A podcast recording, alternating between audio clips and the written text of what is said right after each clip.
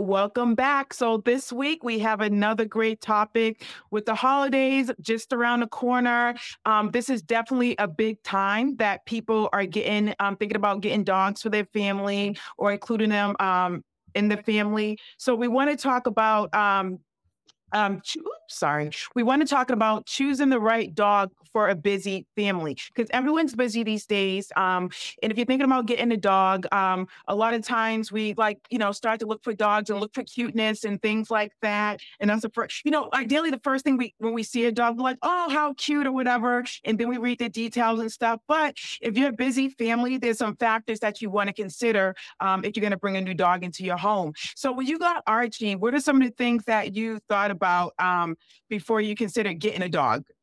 Uh, we thought about you know how much activity he needs, Yep. um, temperament because we have we hmm didn't have our daughter yet, so we wanted plan to have kids, and so Absolutely. of temperament, and then also um, we also want to make sure that we have some family members that have allergies, so we looked at like hypoallergenic. So you know, hmm not everyone that's not a concern for everyone, but that's something that we're looking for, Yes. and then really just uh, my wife really had a big wanted to get a bigger dog or medium to big dog, so size wise hmm those are the main things we Yeah. looked at and sort of like considered when we're looking through things as far as like Mm-hmm. what breed and what type of dog to get.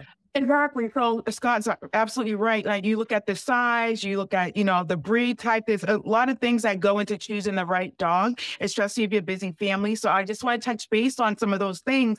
Um, so you can start thinking about these things before you're choosing a dog. I know everyone loves to bring in a dog for, you know, the holidays and things like that. So let's just jump in and start going through them. So if you're talking about the size of a dog, okay, you want to take a few things into consideration. So you want to, um, if you uh, you want to ask yourself, or you would know, I wouldn't know, do you live in a small apartment or do you live in a house? You definitely want to take size into consideration if you're talking about the size of your house or the size of your apartment. So you don't want to get like a big dog, like a Bernese Mountain Dog, and have it in the apartment. So you definitely want to take size into consideration um, when you're uh, when you're looking at a dog. And so as I go through these, I want you to keep in mind as well. So um, if you're thinking, oh man, she just said size, and you know, I do have an apartment, but I was going to get a Bernese Mountain Dog.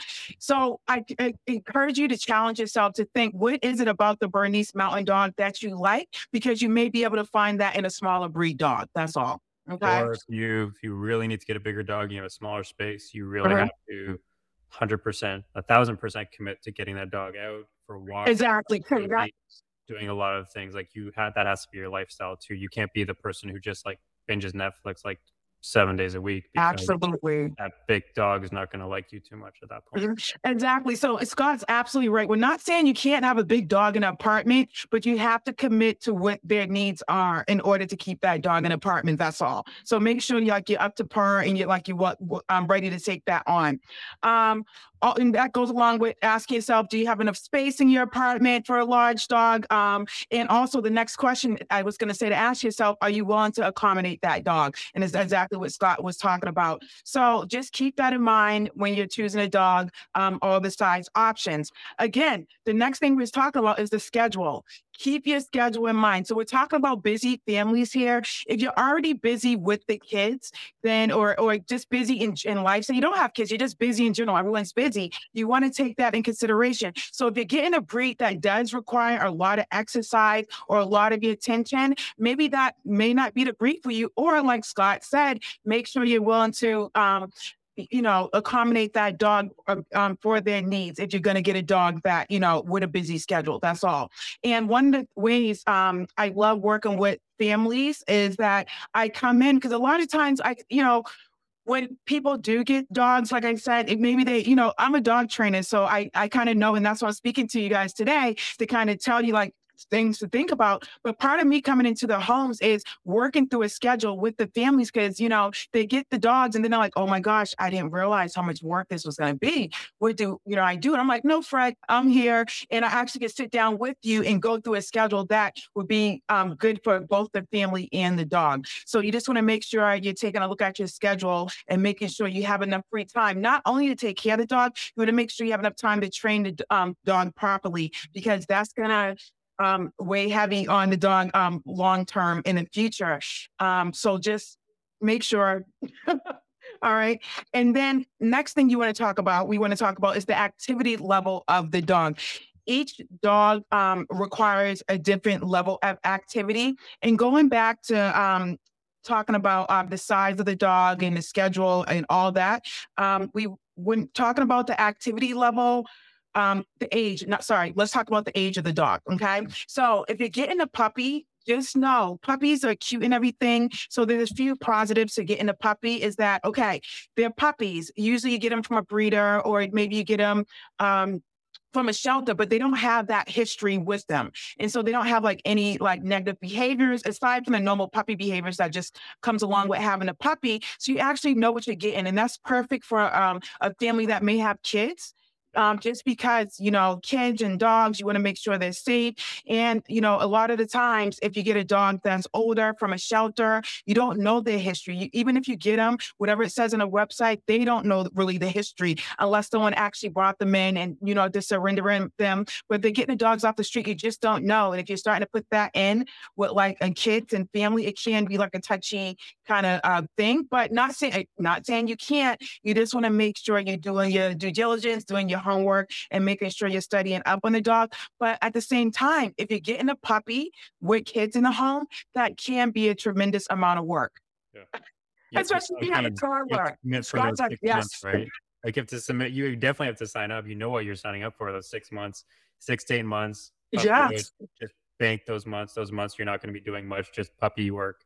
Obviously, whatever you do with your kids. But uh, and one yeah. thing like you're saying is like if you are going to take a dog from a shelter, much better if you have had dogs in the past. If you're a brand sure. new dog owner, we were brand new dog owners. We hadn't had a, a, puppy and we hadn't been really gone through any training. So we're like, mm-hmm. you know, a newer, like a puppy makes more sense because then we can learn. I'd be scared to take on like a dog from a shelter because if they do have those other issues, no, we don't have the background. We have never had nope. that experience, so it's an even bigger hurdle to climb. I find it with the when you're brand new, right? So versus exactly more experience. And then from my experience, I had kind of both ends where my first dog prior to me becoming a dog trainer, I got from a shelter right. and I, I, I didn't know any of these questions to ask. I was just like, oh my God, he's a puppy. He's so cute. Yeah. Let's get him. And he's six now and he's like the best dog in the world. But I, you know, I did at the time, my daughter was like five. She was pretty good with the dog, but we did have all those puppy challenges. And I was not a trainer at the time. So it was very overwhelming. And he's actually the fact, the reason why I became a dog trainer trainer. That's a whole nother story. Yes. But I did not know the time commitment. My aunt tried to tell me, like, Pam, you're getting a puppy is like having another baby. And I'm like, no, don't compare it to a baby. But it really was. Yeah. It really was. And so that's why I want to come into your homes and help you. You know, if you have new puppies, I'm, you know, my whole thing is families with puppies and kids and getting them all on the right track because I know it can be an overwhelming experience. Even if you're not adopting a puppy, like I said, I um Pal came for a rescue. My second dog, Francesca, I actually got from a breeder when I was a dog trainer. So I did all the research. You know, I know she was, I know she was socialized, uh, pretty much potty trained. She came in. I still had the same puppy woe. So people think just because you're a dog trainer, um, your dog's perfect, but we still have to train a dog and dog go through all exactly. Some days I'm over here like Francesca, yeah. you know, but I still have to go. But I took all that into consideration. Even if you do take all this into consideration, just just know you're still going to go through some bumps through the road, kind of figure out the kinks, what work makes sense for your life and your dog. But it, just having these in mind will help you choose the right dog. Um, and also back to activity level, um, what I want you to ensure when you're choosing the activity level of the dog is yes, um, you want to make sure that you can provide the proper activity level for the dog, but let's be realistic here. I know myself, uh, aside from training, I do get a lot of activity in, but I love being a couch potato. If you're a couch potato, then you want to choose a dog that's a couch potato too, Very or doesn't require, let's be realistic, you know, and not saying you can't, you know, accommodate the dog, but I think a lot of times we're so excited, like even the process of getting a new dog is so exciting. And then we're like, okay, I know I'll do this when I get the dog. I know I'll do that. You get the dog, a few months go by, and then you're back to your normal routine. So it's like, just be realistic with yourself in the long term. Dogs last, um, dogs um, live 10 to 15 years. So this is a long haul game. Okay. And so I'm going to do this 10 to 15 years from now. Think about it that way. Don't think about the short term. So think of activity level in that sense. Um, also, moving on to breed, as Scott was saying, um, choosing the right breed for your family. Um, some people do have allergies, and I like what Scott said about not. He chose a dog that was hypoallergenic for his family, but he also chose it because he knew there are other people in his family that may have allergies. So, um, if you if there's other people outside your immediate family that comes over all the time, you might want to take your breed consideration into that as well. So, I know um, I work with a lot of families where the grandparents will come in, and you know they'll you know, help with the kids and stuff. But then you have the puppy that's just a, a lot of work. And the grandparents like, hey, I'll watch the kids with the puppy. yeah. No, no, no, no. So take the grandparents or whoever's coming over, the nanny or whatever, to watch the kids in consideration when you're getting a dog because they're going to have to take care of them too. Um, we talked about age a little bit, having a um, puppy, which may be a lot more um, involvement um, to begin with. But if you get an older dog, um, not they may be a little bit easier per se, but you may not always know the history. And I did adopt a senior dog, so I had, you know, I did the puppy, I did the rescue first with a puppy, I did the breeder, and then during COVID, I adopted a senior dog. She was seven, and that goes that has its own um, set of hurdles, you know, because again, she was a little bit slower, but she didn't require a lot of walks, and you know, so it, it, just the family dynamics of the senior dog's a little bit different. So take that all in consideration.